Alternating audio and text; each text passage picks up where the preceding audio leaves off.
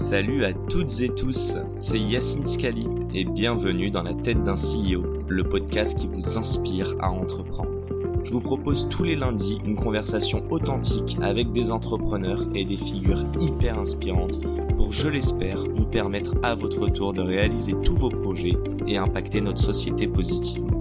N'hésitez pas à vous abonner au podcast et nous dire ce que vous en pensez en commentaire. Sans plus attendre, je vous souhaite un excellent épisode. Salut à tous, c'est Yacine et bienvenue dans ce nouvel épisode. Aujourd'hui, j'ai le plaisir d'être reçu. Euh, je vais même pas dire le nom de la personne, je vais juste dire chez Bouscapé. Comment vas-tu, Ahmad?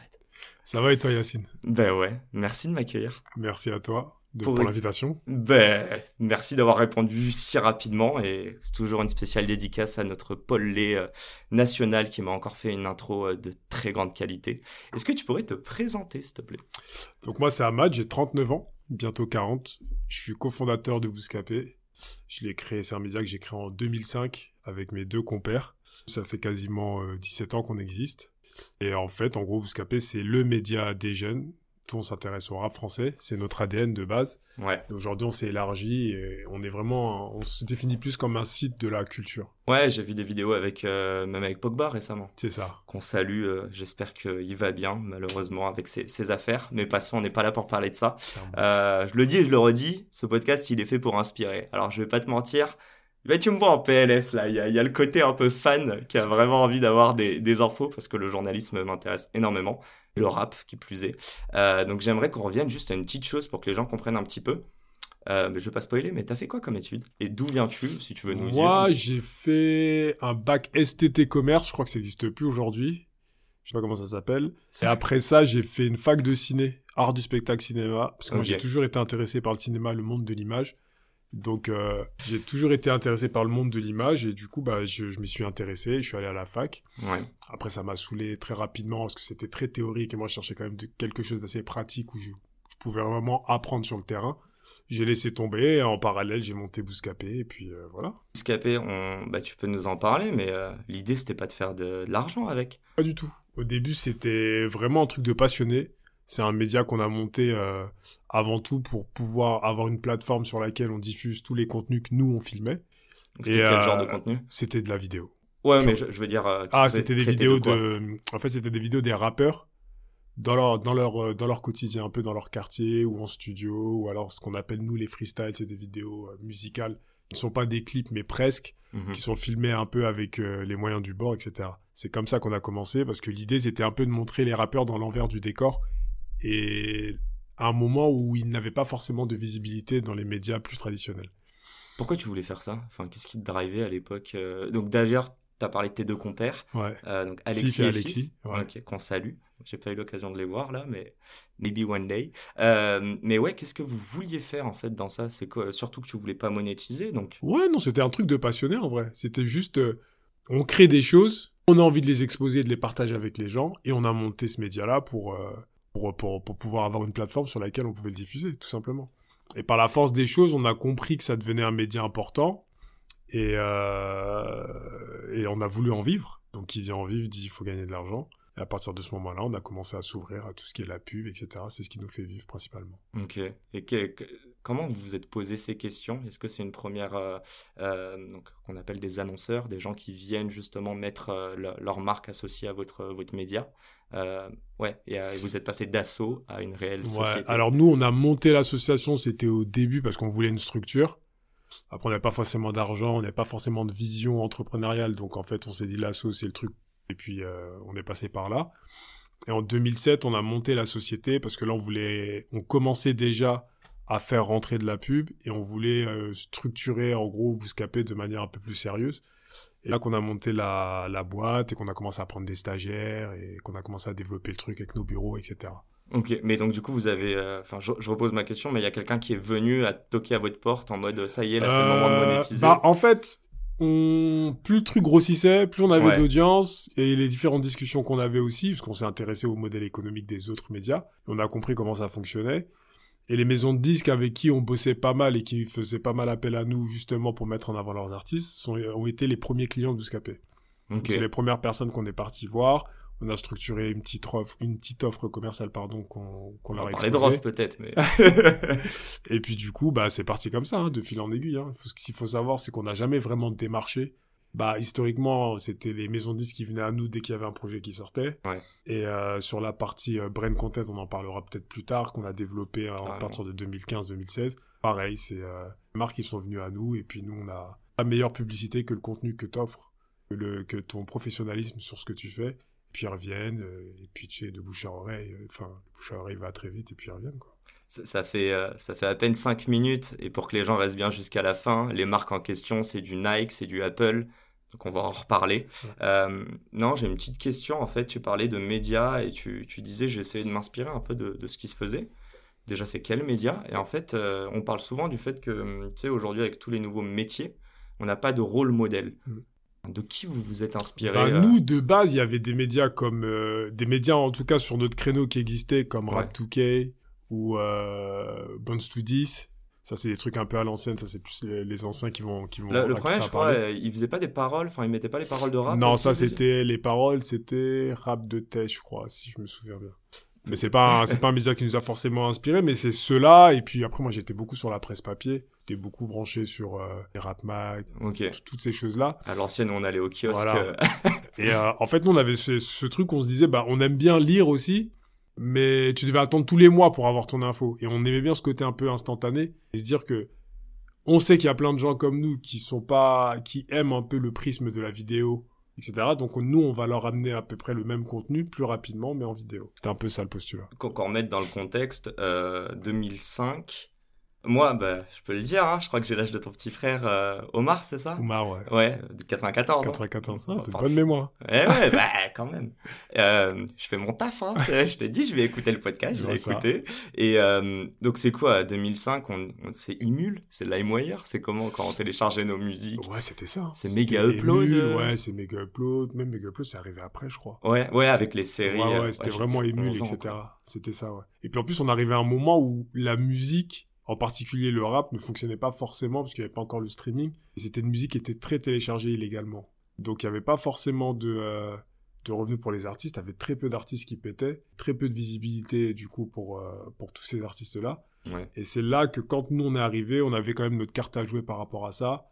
À contraire de, de, de médias comme euh, Skyrock où il fallait atteindre un certain niveau pour pouvoir y passer, nous en vrai on s'intéressait à tout le monde, on s'intéressait surtout, surtout à la nouveauté et, à, et aux nouveaux talents en fait c'était ça notre, notre slogan, c'était toujours la recherche de l'inédit.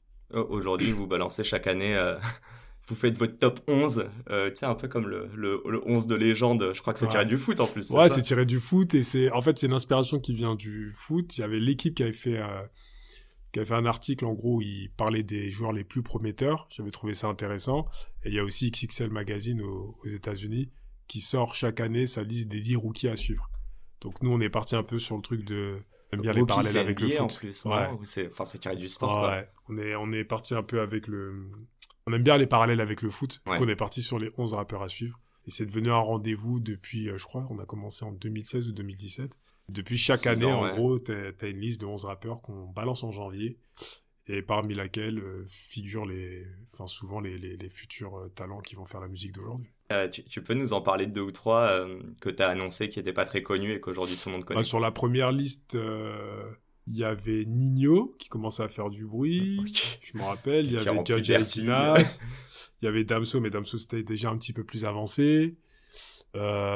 sinon, on a annoncé, franchement, on avait pas mal de monde. On a eu SDM, je crois, il y a deux ans. Ok il y a eu Zola, il y a eu des artistes comme euh, Maes. Non, non, franchement, on a... Visionnaire, quoi. Visionnaire, oui et non, parce qu'en fait, il y avait... Enfin, cette liste, elle est assez euh, éclectique, c'est qu'on a une partie d'artistes qui sont en train de monter, qui est un peu évidente, donc tout le monde sait. Mais en vrai, c'est important qu'ils aient leur place dessus parce qu'ils n'ont pas encore sorti de projet, ils n'ont pas encore confirmé. Mhm. Et il y a ce qu'on appelle aussi, nous, les prises de risque. C'est des artistes qu'on trouve euh, bons, qui ont un bon potentiel, qui n'ont pas forcément bien développé leur image ou leurs réseaux sociaux encore on se dit, on met un billet dessus et, on pousse. quand tu dis un billet, il n'y a pas d'argent. Non, non, non, il n'y a pas d'argent. quand je dis un billet, c'est plus on... on donne la. On les met dans la liste. On donne un élan. Ok. Je voulais juste revenir tout à l'heure. Tu disais que tu as commencé sans vocation de faire de l'argent. Ouais. Est-ce que Bouscapé, ça aurait été la même chose aujourd'hui quand tu as donc euh, quitté euh, tes études, ouais. que tu t'es associé avec, avec Alexis et Fif si vous aviez l'objectif directement d'aller monétiser? Non, je pense parce qu'au final, fait, ce qui nous a, on a toutes ces années où on n'était pas focus sur l'argent, ça nous a permis de consolider l'image de marque de Bouscapé. On voulait véhiculer et surtout le le, côté authentique qui qui a aujourd'hui. Et c'est ça aujourd'hui qui qui intéresse les marques. quelque part, on a fait un truc un peu sans faire exprès, mais au final, c'est ce qui fait notre force aujourd'hui. Et si on bosse avec les plus grosses marques dont tu parles, Nike, Netflix, Apple, etc., ils viennent justement pour cette authenticité, pour notre expertise, en gros, sur ce milieu, sur cette culture. Okay. Et c'est ce qui fait notre force aujourd'hui. Mais euh, c'est ça, si j'avais un conseil à donner, en tout cas, à des gens qui devaient, qui, qui souhaitent se lancer, en tout cas, dans l'univers des médias. J'écoute bien. Faites-le. Faites-le déjà par passion, tu vois, même si aujourd'hui, voilà, entre la passion et, et, et, et la vie réelle, on est obligé de gagner de l'argent pour en vivre. C'est vrai que des fois, il y a un fossé. Mais après, c'est des, c'est des sacrifices, j'ai envie de dire. C'est des sacrifices à. Ouais, non, mais je, je te des rejoins. sacrifices mais... et c'est des, et c'est, c'est, c'est des étapes qui, pour moi, sont nécessaires avant de consolider ce que tu es en train de faire et de réussir à, à, à, à déboucher sur autre chose, quoi. Y a, moi, euh, y a, tu vois, il y a pas. J'ai reçu les. Donc moi, euh, déjà, je viens de l'univers startup à la base. Okay. Euh, bon, euh, la tech m'intéresse. En fait, ce qui est nouveau m'intéresse. Je pense que j'ai baigné dedans par euh, ma sœur, mon ancien coloc que je salue. Il y a vraiment un truc où beaucoup d'entrepreneurs me disent, soit non non, tu t'en fous, garde ton CDI et, et, fais ce que tu t'aimes Ouais. à côté. Si tu crées de la valeur, les gens toqueront à ta porte. Moi, je suis beaucoup plus partisan de ça. Et il y en a d'autres qui se disent non, fais ça full time, prends des vrais risques parce que parfois tu vas pas te mouiller. Et c'est vrai que euh, moi, ça fait deux ans que j'ai ce podcast. Euh, je vais pas plus spoiler la saison, mais euh, tous les jours, là déjà, j'ai interviewé hier, aujourd'hui. En ce moment, c'est beaucoup de journalistes. Clairement, je me fais kiffer aussi, mais j'espère que je fais kiffer mon audience. Mais il y a vraiment un côté. Il y a deux ans, je te le dis, hein, je pense que je t'aurais jamais contacté. c'est sûr et certain. Et au final, c'est des gens comme ça, comme toi. On le redit, hein, 2,2 millions sur Insta. 2,2 millions sur Insta, plus de Euh. 3 millions de visites euh, par mois. Sur TikTok, quasiment 500 000. Sur YouTube, euh, près de 12 millions de vues par mois. Et plus d'un million huit d'abonnés, je crois. C'est qui les, les médias encore devant vous? Devant nous, en fait, en vrai, il n'y a pas un écart de ouf. Ouais. C'est euh, Après, ça dépend des plateformes. Mhm. Si je dois dire sur YouTube, on se tire la bourre entre Brut et Combini. Sur, euh, C'est pas le même contenu, c'est pas le même contenu. Mais après, comme c'est des médias qui sont amenés aussi à, à toucher la même audience que la nôtre, même si quelque part on, on véhicule pas la même chose, on les considère comme, euh, comme concurrents et aussi parce qu'ils ont une vraie vision éditoriale comme nous et qu'ils ont pour vocation d'être euh, d'être leader. Donc euh, nous, en vrai, on, pour nous, c'est notre concurrence, clairement. Tu, tu, parles avec la concu? Ouais, souvent. Hier, je te téléphone avec Guillaume Lacroix, le boss de Brut. Mais ça m'arrive. Je lui ai envoyé un message si jamais il veut me répondre, Guillaume. Le... J'espère que le message est passé. Euh, ok, non. donc de bonne entente. Non, et, franchement, c'est pisse. Tu vois, c'est vraiment c'est. Il y a un côté complémentaire, non? Ouais, il y a un côté complémentaire, il y a un côté compétition aussi, mais compétition saine, tu vois, j'ai envie de dire, euh, personne t'enlève rien de la bouche, en vrai, c'est chacun fait son truc. Moi, quand je vois, il y a des choses qui sont faites super positives dans d'autres médias, ça me motive. Et je pense que eux, de leur côté aussi, tu vois. Après, je suis pas là à dénigrer les autres et j'ai pas l'impression qu'on nous dénigre aussi. Mmh. Franchement, il y a un bon esprit. Et puis, il y a à boire et à manger pour tout le monde au final. Il y, y, a des formats là, par exemple, euh, qui t'ont inspiré. Je sais pas si c'est du Combini, du Brut ou même des ouais, plus petits médias. Oui, oui, bien sûr. Ça, après. Euh... Lesquels? Bah, Combini, quand ils sont arrivés aussi avec leurs euh, interviews snack, c'est quelque ouais. chose qui nous a beaucoup euh, inspiré aussi. Mm -hmm. C'est euh, et quand ils ont lancé ça, bon bah il y avait un truc où il fallait un peu aussi se mettre au diapason. Donc nous on a aussi développé des formats qui allaient dans ce sens-là. Après il y a d'autres formats aussi que je peux voir chez d'autres, chez des chez des chez les ricains ou chez d'autres. Moi j'aime beaucoup ce que fait Complexe.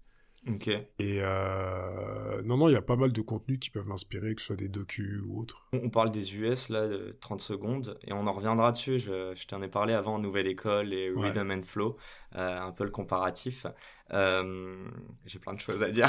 j'ai regardé les deux. J'ai d'abord regardé Nouvelle École, j'ai beaucoup aimé, et je regarderai la saison 2, qui j'espère aura lieu. Mais, mais ouais, juste d'un point de vue média, Est-ce que eux, euh, tu parlais, euh, il y a deux choses euh, qui reviennent très souvent dans le podcast, et en tout cas je m'efforce de le faire, c'est la passion et l'authenticité. Est-ce que tu retrouvais ça dans des médias aux US, qui plus est parler de, ouais, de oui, moi quand j'allais sur Complexe, Complexe c'est vraiment un média de la culture là-bas, c'est gros, c'est costaud, c'est un média qui m'a beaucoup inspiré.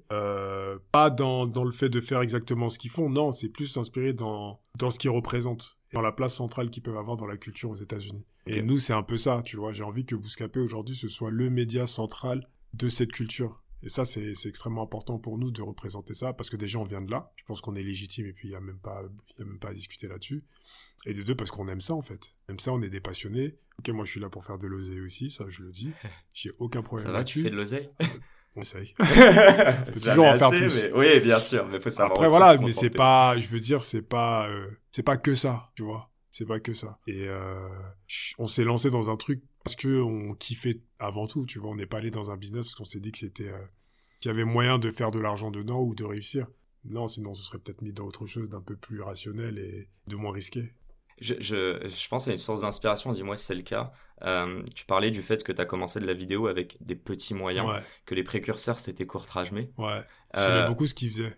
Je les connais. Et bah, je connais, bah, j'ai rencontré Kim Chapiron lors d'un voyage au Brésil on a bien sympathisé. Ok. Et euh... Mais d'ailleurs, euh, bah, attends, je te laisse finir. Je mais tu pourras nous raconter Bouscapé euh, l'origine du nom. je, connais un peu des gens qui gravitent autour de ça, mais moi, Courtrajmé, c'était, j'étais fan. Hein. Plus jeune, euh, ils ont monté leur école aujourd'hui. Comment ils ont monté leur truc. le, ce, ce côté, on fait avec nos moyens. Et c'est pas parce qu'on n'a pas de gros moyens qu'on peut pas faire des choses intéressantes qui vont, qui vont claquer. Ça, j'ai toujours kiffé, j'ai respecté et ça nous a grave poussé, nous aussi, au moment de monter Bouscapé, de se dire, bon, ben, on a juste une caméra DV, mais ça ne nous empêche pas de faire des belles choses. Regardez ce qu'ils font eux. On fait le clip euh, pour ceux de la Mafia Afrique, un classique absolu. Bien sûr. Bah, aujourd'hui, tu regardes comment ça a été tourné avec une petite caméra DV et on en parle encore des années plus tard. Donc, euh, c'est ce genre de move que je respecte et c'est ce genre, dans ce genre de move que je vais m'inscrire, tu vois. Faire des choses qui marquent les gens. C'est important. Malgré les moyens. D'ailleurs, moyens. Euh, je sais pas quel était le, budget de la haine qui a tout pété en, 95, mais là on a eu euh, donc Lajli avec euh, Les Misérables. Ouais. C'est un million le budget. Euh ouais, je crois que c'est dans ces alentours-là. C'est pas, c'est pas énorme. Hein. C'est ridicule surtout. pour je sais pas, je sais pas si c'est un million, mais je sais que c'est pas un budget. Je crois qu'il y avait un truc comme ça. Bon, ça se compte peut-être en millions, mais c'est quand même très très. je sais que c'était très faible. Enfin très faible très petit et ils ont fait quelque chose de gros avec. Oui, parce qu'en fait, le, le nerf de la guerre, c'est quoi? C'est la créativité. Ce que tu veux raconter comme histoire ta créativité, quels que soient les moyens. Bien sûr, quand il y a des moyens, c'est mieux. Tu vois, tu as par exemple, tu as des exemples de, de réalisateurs dans le cinéma qui ont fait des films indépendants d'auteurs excellents et dès qu'ils sont passés sur des plus grosses productions, bah tout de suite, tu vois, ils perdent un peu leurs pattes. Ce qui veut dire qu'au final, c'est pas forcément les moyens qui font, mais c'est plus les idées, la créativité, ce que tu fais insuffler dans ce que tu fais. Et, euh, bah, j'ai un peu de questions, mais si tu veux les répondre ensemble, euh, est-ce que tu as ça dans le rap? Donc tu vois des mecs qui font ça, des prods dans leur euh, dans, dans, leur piole ou, euh, ou on va dire comme les start dans leur garage et dès qu'il y a dès qu'il y a des thunes qui tombent, euh, ouais la folie des grandeurs et en fait ils perdent leur patte artistique. Et est-ce que vous, quand l'oseille est tombée, vous avez pas eu peur Tu vois là on est en train de parler, je vois un énorme fond derrière, les studios sont trop cool. Mais t'inquiète, je sais que t'as un rendez-vous après, moi je vais quand même me balader si en tout cas si j'ai l'occasion.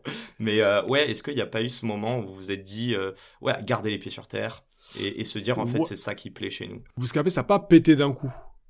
Donc à chaque fois c'était progressif. D'une année à l'autre, en fait, on a toujours fait attention à ce qui est rentré, on a toujours réinjecté.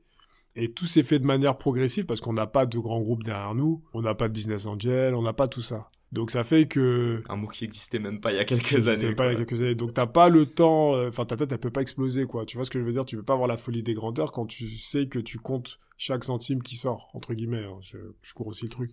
Mais euh, je pense que le risque de, de, de perdre pied et péter les plombs un peu, c'est quand euh, t'as tout qui arrive d'un coup. Le succès, l'argent, tout qui arrive d'un coup. Et vouloir c'est vrai que c'est beaucoup, voilà, c'est beaucoup plus difficile à gérer que quand t'as eu une, une ascension progressive comme la nôtre. Et tu qui dit ascension progressive dit euh, ambition progressive qui augmente petit à petit. Ouais. Ça vous a aidé justement? Ouais, bien sûr, moi l'ambition, elle est toujours là. je, suis à l'aube de mes 40 ans, euh, j'ai faim comme si j'avais 20 ans. Le jour où il y aura plus ça, de toute façon, j'arrêterai. Mais je suis, à chaque fois que je parle avec les gens, que ce soit les gens de mon équipe ou extérieur, bah, toujours, j'ai énormément d'ambition. Et je déteste stagner ou regarder en arrière. Moi, j'avance, j'avance, j'avance tout le temps. C'est ça qui fait que. Toujours lié à ta passion. Quoi. Tout le temps, tout le temps, c'est important. Se renouveler, avancer, c'est le plus important. Sinon, tu stagnes et tu recules et tu. super. Il y a, t'en parlais tout à l'heure, il y a, y a FIF qui est aussi à l'origine de ce projet. Ouais. Euh, je sais pas si tu vas en parler un petit peu. Bon, on Est-ce que c'est, c'est quoi? C'est la flamme qui, qui, qui s'est pas ravivée autant ou qui est pas restée aussi Non, il avait l'impression d'avoir fait le tour au final, et puis euh, même Bouscapé avait évolué euh,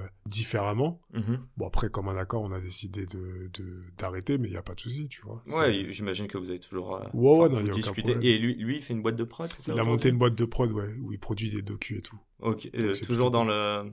Toujours dans le milieu sillon du rap, ouais, toujours. Ok, d'accord. Bah écoute, on, on le salue. J'espère qu'il nous écoute. Hein. Ouais. On va lui envoyer le, le podcast. Euh, 2 millions de CA l'année dernière, ou je sais pas si cette année ça a déjà ça. augmenté. Euh, c'est bien, t'es transparent, à la différence de beaucoup Bah, d'entrepreneurs. tu sais, les chiffres, je- tu les trouves facilement. Hein. Bon, comment? Bah, en vrai, tu vas sur société.com, tu les trouves. hein. Il faut aussi, euh, comment dire, démystifier les fantasmes des gens. Tu vois, nous, on a monté Ouscapé en 2005. En 2007, euh, les gens qu'on pouvait rencontrer pensaient qu'on était déjà millionnaires. Mais non, c'est pas vrai. tu vois, dans les médias, le milieu des médias, c'est compliqué. la Lamborghini a pris quelques dodanes Ah oui. ou quoi Mais en fait, les- le milieu des médias, c'est pas un milieu qui est facile. Ouais. C'est euh, c'est compliqué de faire de l'argent avec un média. Mhm. Nous, ça va, Dieu merci, on y arrive.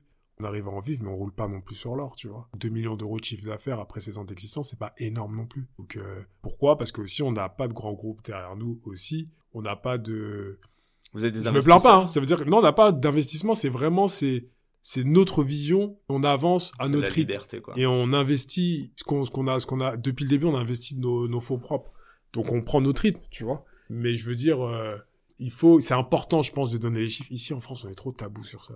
Bah vas-y, je- j'embraye. euh, t'es- T'es salarié de la boîte? Salarié, ouais. Ok, t'es capable de dire euh, au micro combien tu te rémunères ou pas? Ah Ça, ça bégaye là Non, après on peut, en- on peut en parler, mais je sais pas vraiment pour le salaire en tant que Non, dirigeant d'une te- je te société, titille, hein, mais... en tant que dirigeant d'une boîte, je t'assure que le salaire que je touche, c'est pas énorme. Ok, puis Je pense que si je devais bosser dans une autre, bo- dans une autre boîte, je toucherais beaucoup plus d'argent. Mais après, encore une fois, est-ce que c'est... Enfin oui, c'est le but de gagner, de faire de l'argent, oui, mais je cherche pas à être excessivement riche. Non, non, je vois ce que Parce je... que je pense que c'est un truc, euh, quand, quand c'est trop, tu perds pied, comme je disais un peu plus tôt dans l'émission. Et moi, j'ai pas envie de me perdre. Même si je pense que je suis comme de quelqu'un d'assez réfléchi et que en vrai je ferai pas n'importe quoi, on sait jamais. C'est une grosse somme qui arrive d'un coup, un gros succès qui arrive d'un coup, tu sais pas comment tu peux réagir. Ouais, bien sûr. L'être humain reste quelqu'un de faible. Ben, ça va emboyer sur un truc que j'ai hâte d'en parler, c'est l'entourage. Euh, mais juste avant, euh, est-ce que tu penses que on aurait été ricains, toi et moi, on aurait dit sans souci ton salaire Euh, ouais, peut-être. On est d'accord? Ouais, peut-être. Ok, donc il y a une culture un petit peu de... euh, Après, eux, ils sont aussi à aller toujours chercher au plus, la folie des grandeurs. Ouais, après, par respect aussi, par rapport à... au milieu dans lequel, je- enfin, duquel je viens. Moi, mes parents, ils gagnaient pas énormément d'argent. Mon père, il, il faisait euh, les ménages dans un centre commercial. Ma mère aussi, tu vois. Je sais pas si jamais c'est... Enfin, je trouve ça un peu déplacé, peut-être, de parler de mon salaire, parce que je sais que je gagne beaucoup plus qu'eux. Ils n'auraient jamais gagné dans leur vie. Mais c'est notre Et culture. j'ai moi, pas, tu vois, j'ai pas seraient forcément fiers dit- de l'entendre. il serait parents. fier, tu vois. Ma mère, euh, elle est contente. Elle me demande, elle me demande même pas combien je gagne. Elle est contente parce qu'elle sait que je gagne de l'argent et qu'en vrai, je l'aide aussi dans, dans son quotidien. Après, c'est ça qui compte. C'est pas Mais un paradoxe. C'est pas un paradoxe que tout ce que tu es en train de me dire, on est d'accord que c'est quand même contraire à, à- au milieu du rap. Je crois il y a Mister V qui a fait. euh, moi, je, suis- je viens d'avoir mon permis, donc je suis vraiment nul Ouais. en, en caisse. Mais euh, il a fait euh, un clip où justement il en rigole et il se met dans une. euh, je sais plus ce que c'est. Je sais pas si ça te parle. Ouais, une voiture toute pétée. Ouais, et, euh, c'est possible. et, et- et au contraire, C'est les le Fiat gens. Panda, je crois. Ouais, exactement. J'allais dire c'est un nom, donc Fiat Panda, et il en, il en rigole, donc il y a un côté, des- comment dire, euh, ouais, humoristique dedans. Ouais. Tant tous les rappeurs, et d'ailleurs tu le disais dans le podcast de, de Mathieu Stéphanie, qu'on salue, bon, on, l'a cité déjà plus d'une fois, mais, euh, mais qu'on salue, grande source d'inspiration encore une fois, euh, ils romancent et ils jettent des paillettes presque, au bout d'un Ouais. moment, tu vois. Ils, te, ils vont, euh, je sais pas, louer la Lambo qu'ils n'ont pas acheté pour renvoyer une image. Ça, c'est vraiment que du côté artistique pour Ouais. toi? Oui, pour moi, c'est artistique. C'est pas authentique. C'est pas, c'est, enfin, ça dépend. Enfin, je pense que il y en a aussi qui vivent ce qui monte dans leurs clips, hein. Mais je pense qu'aussi, ce qu'il faut, ce qu'il faut garder en tête, c'est que c'est que on est dans un domaine artistique, il y a de la musique et il y a aussi la manière de la vendre, c'est-à-dire avec l'image. Et, euh, et aujourd'hui, il faut redoubler de de- de- d'ingéniosité, de, créativité pour réussir à avoir euh, une image qui colle au personnage. On est dans c'est aussi du cinéma, hein. faut pas faut pas se mentir. On est aussi dans un truc Tu où mets en scène, de- quoi. tu mets en scène, on est dans la mise en scène. Et ça, en vrai, je suis totalement à l'aise avec ça, et c'est les rappeurs devraient être à l'aise avec ça aussi, tu vois. À l'époque, on était dans un truc plus où, quand tu rappais, fallait vraiment vivre ce que tu faisais, sinon t'étais pas crédible. Aujourd'hui, on s'en fout. Ça te vois. dérange pas, toi? Non, ça a évolué. Exactement Il faut dire, savoir accepter l'évolution, tu vois. Et- Après, tu peux, ça, ça veut pas dire, ça veut pas dire renier tes convictions et renier tes, tes, tes principes. Mais en fait, faut accepter que aujourd'hui le rap, il est, il est, il y a beaucoup de rap différents. Donc, si ça, ça me parle pas, c'est pas grave, j'écoute pas. Comme dirait Booba, t'écoutes pas et puis c'est tout, et puis t'écoutes autre chose. Tu vois ce que je veux dire? Mhm. En fait, il y a pas de, faut pas, faut pas se mettre de barrière là-dessus. Moi, l'évolution dans le rap, même euh, si toutes les musiques aujourd'hui ne me parlent pas et que je suis extrêmement exigeant sur ce que j'écoute, le reste, ça a le mérite d'exister, tu vois. Parce que trop, ils trouvent leur public et puis euh, c'est très bien comme ça. Mais euh, je, je fais un parallèle avec les startups. Euh, T'es sur LinkedIn ou pas? Ouais. Tu regardes souvent ou pas? Beaucoup, ouais. Ah ouais, ok, d'accord, très Ouais. cool. Mais en plus, je crois que tu as des copains qui sont aussi euh, entrepreneurs, c'est ça? Ouais, bien sûr. Euh, donc moi, je viens de ce milieu-là. Et, euh, et avant, je travaillais dans un fonds d'investissement. Et du coup, j'ai vu en les testant que tout ce que tu dis sur LinkedIn, il te donne jamais le, Ouais. tu vois, le- l'envers du décor. Et nous, on teste l'envers du décor. Je me suis dit une chose, il y a un peu deux cas de figure. Il y a, euh, tu disais dans le rap, bah déjà, il y a beaucoup plus de choses. Moi, je commençais à faire du stand-up et je disais que, euh, tu vois, un, un, un Click TV, donc un Mouloud Achour qui a propulsé des euh, Roman Fressinet, Redouane Bougueraba, etc. Il y a un côté où je les admire et un autre où je me dis, moi, ma tête, c'était inaccessible, c'était Gad Elmaleh. Ouais. Et au final, tu vois, bah, c'est bon, je dis pas que je vais faire du stand-up, mais je fais ça pour le kiff. Donc il y a un côté où ça démystifie tout ça, mais est-ce qu'il n'y a pas un autre côté où, par rapport aux startups, par rapport au rap, où euh, déjà la, la motivation elle est pas bonne, la motivation d'associer ça à l'argent, euh, de dire dans les startups, euh, souvent ils lèvent de l'argent, tu vois, même je sais pas combien de licornes aujourd'hui, il y en a pas beaucoup qui sont encore rentables. D'ailleurs vous vous êtes rentable, hein, il me semble. hein. Oui. Ok. Mais donc justement, est-ce qu'il y a, est-ce qu'on ne devrait pas dire à des gens euh, déjà faire l'apologie un peu plus de boîtes qui sont autofinancées, qui vont à leur rythme, euh, et que non, euh, peut-être que tu atteindras le, milliard de valorisation, mais qu'est-ce que t'en penses là-dessus? Moi, ce que j'en pense, c'est que ce qui est important pour durer, c'est qu'il faut évoluer dans un environnement sain. Moi, j'ai pas pour objectif de faire 10 000 levées de fonds, etc., et de courir après ça, et une fois que je suis en galère, on refait une levée de fonds, etc. Demain, si jamais il y a un investisseur qui vient, il met un billet conséquent, en tout cas ce que, ce que nous on attend, pour nous aider à nous développer, à aller plus vite, et euh, aussi à mieux rémunérer les gens avec qui on bosse, mais j'irai sans problème. Un tu truc vois que tu annonceras avec grande fierté ou avec pas? grande fierté, bien Ouais, sûr. ok. Tu vois, mais euh, comme ça peut ne pas arriver. Si Ouais, ça arrive pas, je continuerai comme ça. C'est quoi pour toi? Ça se compte en plusieurs millions quand même. Ben, J'avais bien compris ça. Mais c'est quoi On est sur du 10 millions ou on est sur du 100 millions concrètement? Non, peut-être pas 100 millions. On Ok. se rapproche des 10. Ok. Bon, si, si des invests nous écoutent, je fais de la pub. Et euh, t'en as parlé, bien s'entourer. Aujourd'hui, moi, je suis convaincu que, en fait, le réseau, euh, c'est pas le bon mot, je pense, c'est l'entourage. Euh, tu peux nous, ouais, nous dire ce que t'en penses. Est-ce que euh, le fait de t'entourer de personnes ont fait que t'as réalisé des projets? Ah oui, c'est clair. En fait, sans ça, tu. En fait, ma- détermination et mon ambition, je la dois qu'à moi-même. À la manière dont je me suis construit, parce que mes parents m'ont élevé dans un environnement qui fait que m'ont mis dans des positions qui fassent que j'ai eu envie d'aller plus loin et toujours eu l'ambition de faire des choses importantes et d'embarquer des gens avec moi. Mais pour mettre en œuvre ces ambitions, il n'y arrive pas tout seul. Ça, c'est bien d'avoir des ambitions, mais c'est si tu t'entoures pas d'un entourage sain et de personnes compétentes autour de toi, tu n'y arriveras pas. Je le dis toujours. Mais plus, plus même que des, des personnes qui, on le disait, vont te faire redescendre, garder les pieds sur terre. Est-ce que, euh, t'en parlais de courtrage mais je sais pas s'il y en a d'autres, Ouais. des gens où tu te dises, euh, où tu t'es dit, pardon, euh, ils ont fait beaucoup avec peu de moyens, ou ils ont de grandes ambitions, même s'ils y sont pas encore, mais déjà ils font. Est-ce qu'il n'y a pas ce côté-là de te dire, euh, si tu te- t'en- t'entoures avec des gens qui ont de grandes ambitions, bah, au fur et à mesure, souvent du syndrome de l'imposteur, Ouais. Il va s'estomper, quoi. Et tu te dis, en fait, Oui, pourquoi pas moi C'est clair. Mais en vrai, c'est. Il y a une phrase qui dit Dis-moi avec qui tu traînes, je te dirai qui tu es. Tu vois, c'est un peu ça. Ouais, c'est en vrai, c'est. Aujourd'hui, euh, moi par exemple, je peux pas m'entourer de gens qui glandent. Tu vois, je peux pas avoir des gens dans mon entourage, je parle même pas, même pas des- de mes employés, mais de gens que je côtoie. J'ai besoin d'être avec des gens qui m'inspirent, y a un Tu vois, dynamisme. qui, ont- qui sont dynamiques, qui me disent Ah, on peut aller de l'avant, etc. Pas des gens qui sont là à se morfondre. Et ça, c'est trop important. Tu peux, enfin, tu peux pas évoluer dans un univers pareil. C'est impossible. Impossible, ça n'existe pas. Avec des losers, non.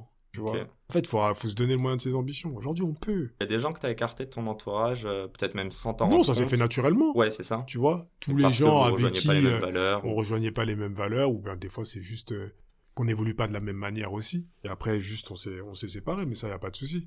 Mais je veux dire, euh, je choisis pas non plus les gens en me disant ah bah lui il est ambitieux donc faut que je traîne avec lui parce qu'en vrai il va il va m'aider à aller plus haut. Ça va au-delà de ça c'est c'est une question de mindset en fait. La manière de voir les choses. Quand tu vieillis quand t'as mon âge aujourd'hui tu as de moins en moins d'amis et les gens que tu sélectionnes pour rester auprès de toi c'est forcément des gens qui sont un peu dans le même mindset que toi parce que tu recherches pas des gens qui enfin tu cherches pas les embrouilles euh, de de, de, de futiles quoi de jeunes tu vois. T'es vraiment dans un truc euh, positif et en avance.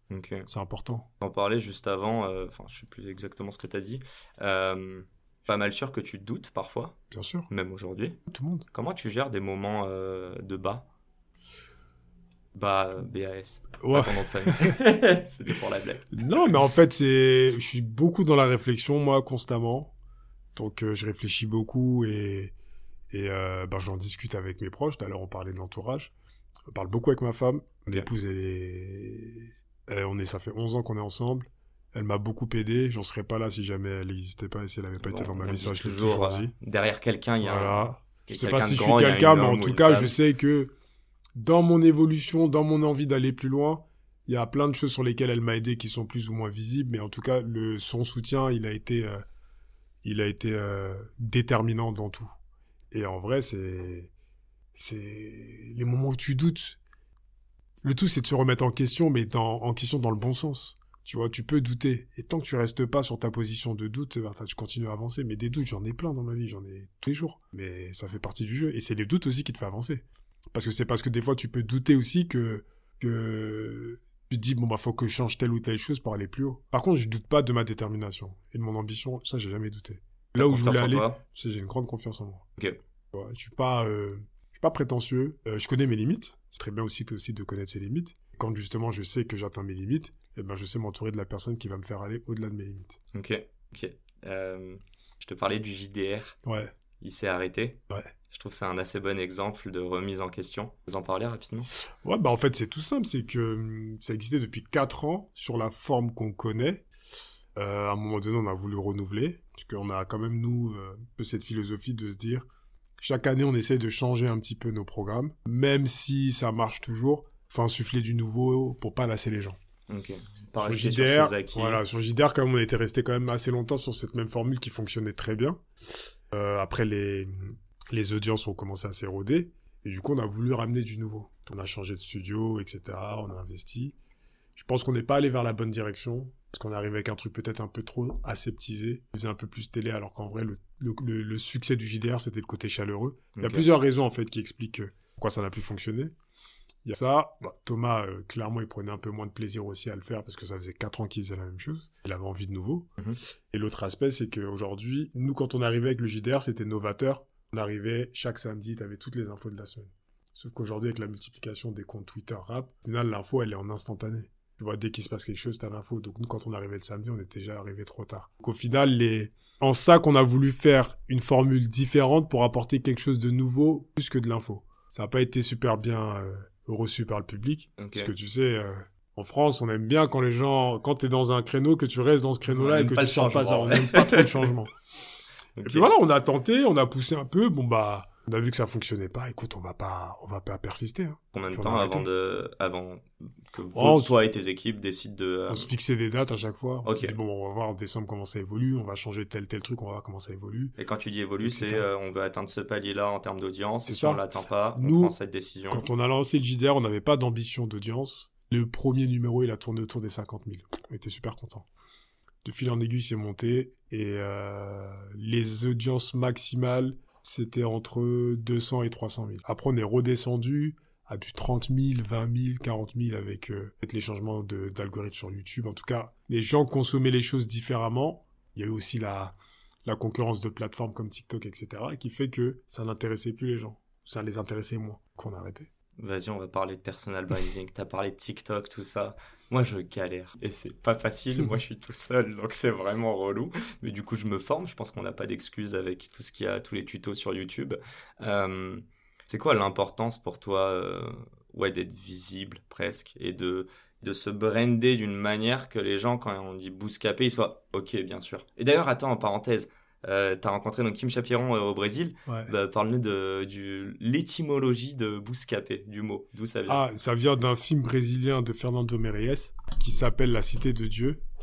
Et en vrai, dedans, t'avais le personnage un peu principal de- du film, qui, qui est un jeune photographe qui habitait dans les favelas. Lui, sa mission, c'était, enfin, son truc, c'était de prendre en photo ce qui se passait chez lui et de le diffuser dans les journaux locaux, que les favelas étaient des zones de non-droit. On est un peu parti de ce parallèle-là en se disant que les codes des rappeurs, on vient des- tous des mêmes quartiers au final, tu vois. Mhm. Tu prends un quartier dans le 9-3, un quartier dans le 9-1, en vrai, on a vécu les mêmes choses.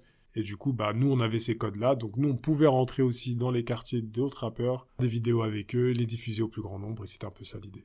Très clair. Et donc, du coup, euh, vous... euh, de- du coup il s'appelait Bouska ou Bouska Ça s'appelait Bouscapé. Après, nous, on l'a écrit différemment, mais c'est Bouscapé. Ok, d'accord.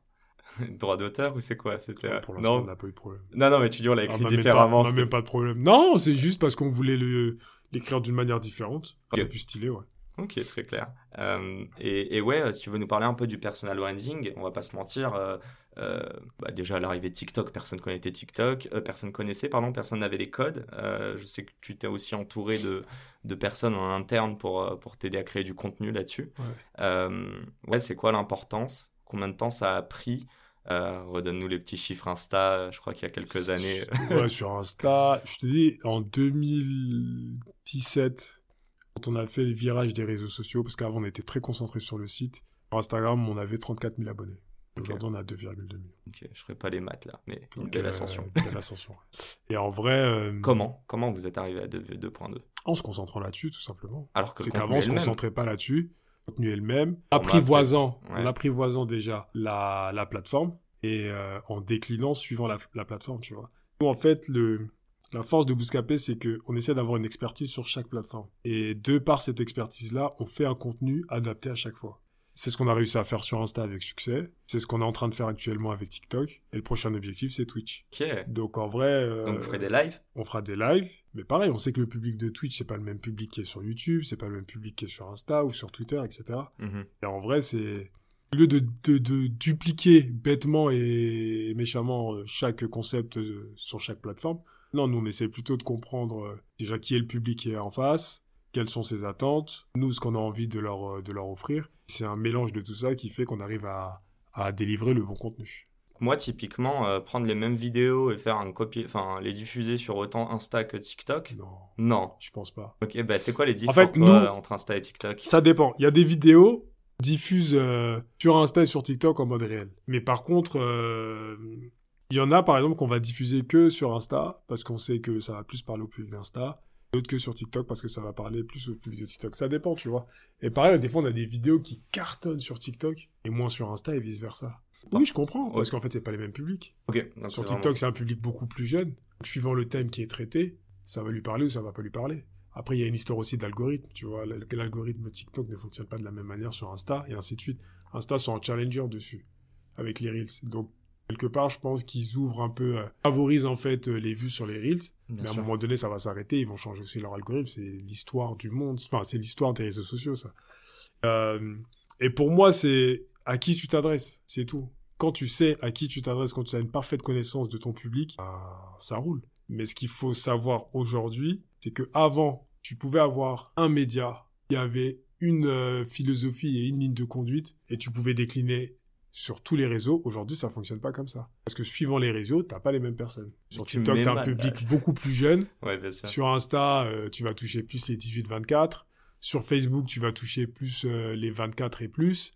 Sur YouTube, tu vas toucher les 15-30. Donc, tu sais par définition que tu peux pas, euh, tu peux pas leur servir la même chose euh, suivant la plateforme. Et c'est là, et c'est ça qui fait la différence entre les médias qui ont su s'adapter à l'avancée technologique et au, changement euh, des réseaux sociaux et ceux qui ont voulu s'entêter dans leur truc et, et qui sont pas arrivés. Quoi. Et, et c'est là aussi, enfin, moi je vois le pain, je le vis au quotidien.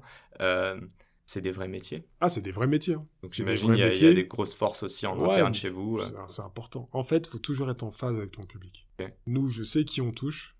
Donc, les personnes que je vais recruter, déjà, je vais faire en sorte qu'elles aient le même âge que les personnes qui nous regardent et qu'elles aient la même sensibilité parce que ce sera beaucoup plus simple pour euh, délivrer des contenus qu'il faut et, et réussir à performer comme on veut. Ça, c'est important. Very clear. Quand tu perds, en fait, la... les- Enfin, quand tu... tu crées une distance entre toi et ton public et tu sais même pas qui te regarde, comment tu veux réussir à, à, à leur offrir des, va bien les adresser quoi. à bien les adresser, tu peux pas. Ok. Et est-ce que, euh, on va aller à l'étranger là. Enfin, on va aller à l'étranger. Déjà, c'est ma première question. Est-ce que vous envisagez que Bouscapé se décline peut-être en anglais et à y couvrir d'autres donc je parle étranger, euh, peut-être que enfin, vous, bah, vous, avez dû faire du francophone en Belgique ou autre, mais... C'est pas du tout à l'ordre du jour, honnêtement. Ok. Parce que euh, ce fantasme de faire des trucs aux États-Unis, etc., ou les pays anglophones, mais euh, à un moment donné aussi, il faut se poser les bonnes questions. Est-ce que c'est -ce c'est souvent... Euh, c'est ambitieux de le faire, mais c'est souvent comme si... ah, parce qu'on va dépasser la France on va s'internationaliser, c'est pour ça qu'on va réussir à exploser. Ben non, tu peux devenir peux tout, tu peux tout exploser dans ton propre pays, tu vois. Où on est. Moi, je reste persuadé que pour l'instant, on a une vision euh, qui parle à la francophonie et pas forcément euh, aux pays anglo-saxons. Bon, bah, on, on se déborde pas, en fait. Tu, tu, tu, tu, restes dans ton périmètre, tu vois. Mais attention, ça veut pas dire que je me ferme. Mais pour l'instant, c'est pas dans, c'est pas dans la vision et c'est pas dans la vision à court ou à moyen terme. Peut-être que demain, il y aura une opportunité, que le monde va changer, qu'il faudra euh, faudra y aller, tu vois. Ça, en fait, on se ferme pas. Un public différent. C'est un public différent, tu t'adresses à eux différemment. Ce qui marche aujourd'hui chez nous, c'est pas forcément ce qui marche chez eux, tu vois. Un Joule qui cartonne et qui a, qui a inspiré euh, tout, tout, le rap en France, et ça, tout le monde est d'accord là-dessus. Mm-hmm. Je suis pas sûr qu'aux États-Unis ça fonctionne, tu vois. Ça veut dire que Jules. Pourtant, il a été copié, hein, euh, en tout cas en Europe, je crois. En Europe euh, Ouais. Mais pas aux États-Unis. Espagne, ok. Ok, d'accord. Et viens, on parle un tout petit peu, il nous reste quelques minutes avant de repasser à, tu y passeras, hein, toutes les questions que je pose à mes entrepreneurs à la fin, euh, qui seront en vidéo. Euh, nouvelle école. Euh, bon, je pense qu'on est assez d'accord pour dire que déjà c'est une bonne initiative. non, moi je voudrais qu'on compare, même si c'est peut-être pas comparable, Rhythm and Flow, donc l'inspiration de nouvelle école, mais du coup aux US. C'est quoi les... Moi encore une fois, pour moi, c'est des choses que tu peux pas comparer. Parce que mêmes épreuves pourtant. C'est hein. les mêmes épreuves. Euh. C'est les mêmes épreuves, mais c'est pas le, enfin le, c'est pas le même rap, c'est pas la même sensibilité, c'est pas la même culture. Donc de par ça, tu peux pas décliner. Tu vois, on parle de déclinaison depuis tout à l'heure sur les réseaux sociaux, c'est pareil. Si demain ils avaient décidé de prendre Rhythm Flow et faire exactement la même chose en France, ça n'aurait pas fonctionné. Là où ils ont été bons, les producteurs de l'émission, je trouve, c'est qu'ils ont su l'adapter à nos codes français. Tu vois, après, il y a des choses qui sont plus ou moins bien faites. Mm-hmm. Mais aujourd'hui, euh, tenir le discours de dire euh, oui, euh, Rhythm and Flow, la version US c'est carrément mieux et tout, bah déjà c'est différent, c'est beaucoup plus grand. C'est moins divertissant, j'ai trouvé. Il y a aussi ce côté, ouais, ça dépend, tu vois. Ouais, elle va reconnaître peut-être plus dans les, les rappeurs français bah, en juge, du coup. Et bah, aussi même les mecs. Hein. C'est pour ça que je te dis, c'est une, une, question de point de vue à chaque fois. Ouais. Et moi, il y a un truc en tout cas que, que je trouve qui était bien fait chez eux, qui fonctionnait bien chez eux, mais moins bien chez nous c'est le côté euh, par ville, tu vois, Atlanta, New York, etc. En sachant que, tu vois, c'est des raps qui sont différents. Alors que ici, nous, tu peux avoir quelqu'un qui va avoir les mêmes sonorités de Jules, mais qui est qui, est, vient de Lyon, comme un Sasso, et comme tu vas avoir un Parisien qui peut rapper comme un Marseillais, tu vois. En tout cas, en France, c'est des courants qui sont un peu généraux, tu vois. Quand la drill arrive, la drill, c'est pas la drill, elle vient pas de Marseille, et qu'il y a que les Marseillais qui font de la drill. Ça touche toute la France. Et euh, aux États-Unis, c'est différent. Tu vois, c'est des mouvements qui vont venir selon les, les, régions et les pays et les, euh, les États en fait. Tu vois. Et juste sur ça, bah, on est différent et, ça change tout. C'est un détail qui change beaucoup de choses. Ça va parfaitement terminer notre notre interview. J'y pensais, mais euh, tu parlais beaucoup. tu sais, le format freestyle. vous avez bien fait péter le bébé Jacques aussi grâce à son freestyle. Ouais. Ça a bien marché, ça Ouais, après, je pense pas que c'est, en toute humilité, que c'est nous qui l'avons fait péter. on a participé au truc. son talent, c'est lui qui l'a. Voilà, son talent, c'est lui qui l'a. Euh, on s'est vu, on s'est bien entendu, on s'est dit, bah, écoute, viens pas sur le freestyle. puis on l'a fait, et puis la vidéo, elle a cartonné, tant mieux, tu vois, franchement, c'est... Donc c'est vous qui filmez, par exemple C'est nous qui filmons, ouais, interne. Ça a, changé de, la petite, euh, de la petite caméra euh, à l'ancienne. Hein. On évolue. Nouvelles ambitions, ouais, c'est ça. Et avec de l'ambition, toujours. Écoute, un, grand merci. Euh, j'invite tout le monde à bien rester. Il va y avoir euh, questions qui, selon moi, sont très intéressantes et qui vont pouvoir encore une fois vous inspirer, même si déjà 45 minutes, j'espère que ça vous a inspiré, euh, qui seront en vidéo. Donc, restez avec nous. On est, on est de retour, toujours avec Ahmad. première question, comme ça, mais qu'est-ce que l'entrepreneuriat pour toi si tu devais l'associer à un mot ou un groupe de mots? Et pourquoi? Pour moi, c'est prendre des risques. Parce qu'au final, euh, tu sais pas où tu vas. Euh, tu avances un peu en terrain inconnu, tu vois, même si avoir une vision de là où tu vas aller, tu sais pas où tu vas atterrir au final. Et l'entrepreneuriat, pour moi, c'est prendre des risques. Et c'est ça qui va, qui va faire que tu vas soit réussir ou pas, tu vois. C'est prendre des risques avant tout. Vous avez su aussi vous, vous réinventer. Euh, à l'heure actuelle, euh, si tu avais la possibilité de choisir euh, donc ce qu'on appelle un board member, mais que, en tout cas quelqu'un qui soit vivant, mort, fictif ou réel, qui est-ce que ce serait et pourquoi Vivant, fictif ou réel? Ça peut être quelqu'un de lambda Bien sûr. Ah, je pense mon père. Il est décédé, mais même si euh, captait pas tout ce que je faisais, il était toujours de bons conseils et dans la motivation, tu vois. C'était, c'était mon meilleur conseiller. Donc en vrai, je pense que j'aurais donné des parts juste pour qu'il soit au bord avec moi et, et, que quand ça va pas, il me dise ça va pas, il faut que tu ailles dans le bon chemin. Bon, ben on, pense à lui et je suis sûr qu'il est très fier. Et du coup, tu vois, habituellement, je pose la question c'est quoi le conseil le plus sous-côté Mais euh, vu que tu me parles de ton papa, euh, c'est quoi le conseil qui marque le plus que ton, ton papa t'a donné, qui t'a aidé euh, peut-être dans la vie personnelle ou professionnelle? En vrai, c'est un tellement, tu vois. Ah, des dictons Il n'y a pas forcément de dictons, mais c'était... En fait, c'était tellement sur les valeurs, tellement sur euh, l'éducation. Au final, tu vois, c'est... C'est enfin, ce qui m'a construit, c'est ce qui fait que je suis ce que je suis aujourd'hui, tu vois. Eh ben, que ce soit le respect d'autrui ou même les respects aux femmes, enfin toutes ces choses-là. C'est ça que des fois j'ai du mal à comprendre des comportements que les gens puissent avoir envers les femmes parce que c'est tellement ancré en moi. Mhm. J'ai grandi comme ça, tu vois. Et non, il y a trop de choses. Bah, si j'aiguille un petit peu sur la notion de travail, euh, je t'entendais en parler avec Mathieu Stéphanie. Euh, ton père, c'était un gros bosseur qui t'a transmis ça. Tu transmets quoi à tes enfants, toi, aujourd'hui, sur la notion de travail? Quoi le travail pour toi? Bah là, ils sont encore jeunes, parce que mon fils, il a 6 ans, ma fille, elle a 2 ans et demi. Par contre, euh, moi, je suis plus dans... Je les pousse dans leurs rêves, tu vois. Mon fils, il commence un peu plus à capter les choses. Là, il est rentré au CP. Moi, le discours que j'ai avec lui, c'est quoi que tu fasses, quoi que tu as envie de faire, fais-le à fond, et je serai toujours derrière toi pour te pousser. Tu vois, parce qu'en vrai, moi, mes parents m'ont poussé. Je pense que c'est pour ça que j'ai à peu près réussi. Mais euh, ouais, moi, c'est vraiment garde ton âme d'enfant, garde ce côté rêveur. Les rêves, c'est ce qui, c'est ce qui te pousse, tu vois, c'est ce qui t'emmène loin. Et il a un peu ce côté-là, tu vois. Des fois, je me reconnais un peu en lui. Euh, ouais, moi, je le pousse dans ça. C'est toujours un, enfant de, de de mètres. C'est important. c'est important. Il faut garder ce truc-là, parce que quand tu le perds, au final, c'est fini. pour moi. Hein. En tout cas, dans le métier qu'on fait, si t'as pas de rêve, à quoi bon Parfait. Ça, ça, ça va faire un beau réel, euh, et là, c'est le bonus. Euh, je vais ni te demander les 11 rappeurs euh, les prochains. En fait, moi, je suis plus un gars de la old school. Mais après, tu peux évidemment me donner des gens nouveaux. c'est quoi les 5 rappeurs qui, que tu vas présenter à ton fils et à ta fille absolument ah. Présenter, pas physiquement, mais faire écouter. Je ah, je sais pas. je sais pas déjà si je les ferai écouter ce que j'écoute en vrai. mais si tu me parles des 5 rappeurs qui m'ont marqué. Ouais, c'est ça. Je peux, te, je peux te les donner dans le désordre. Pour, une éducation. Ouais, pour. en vrai, Booba, Rof, beaucoup.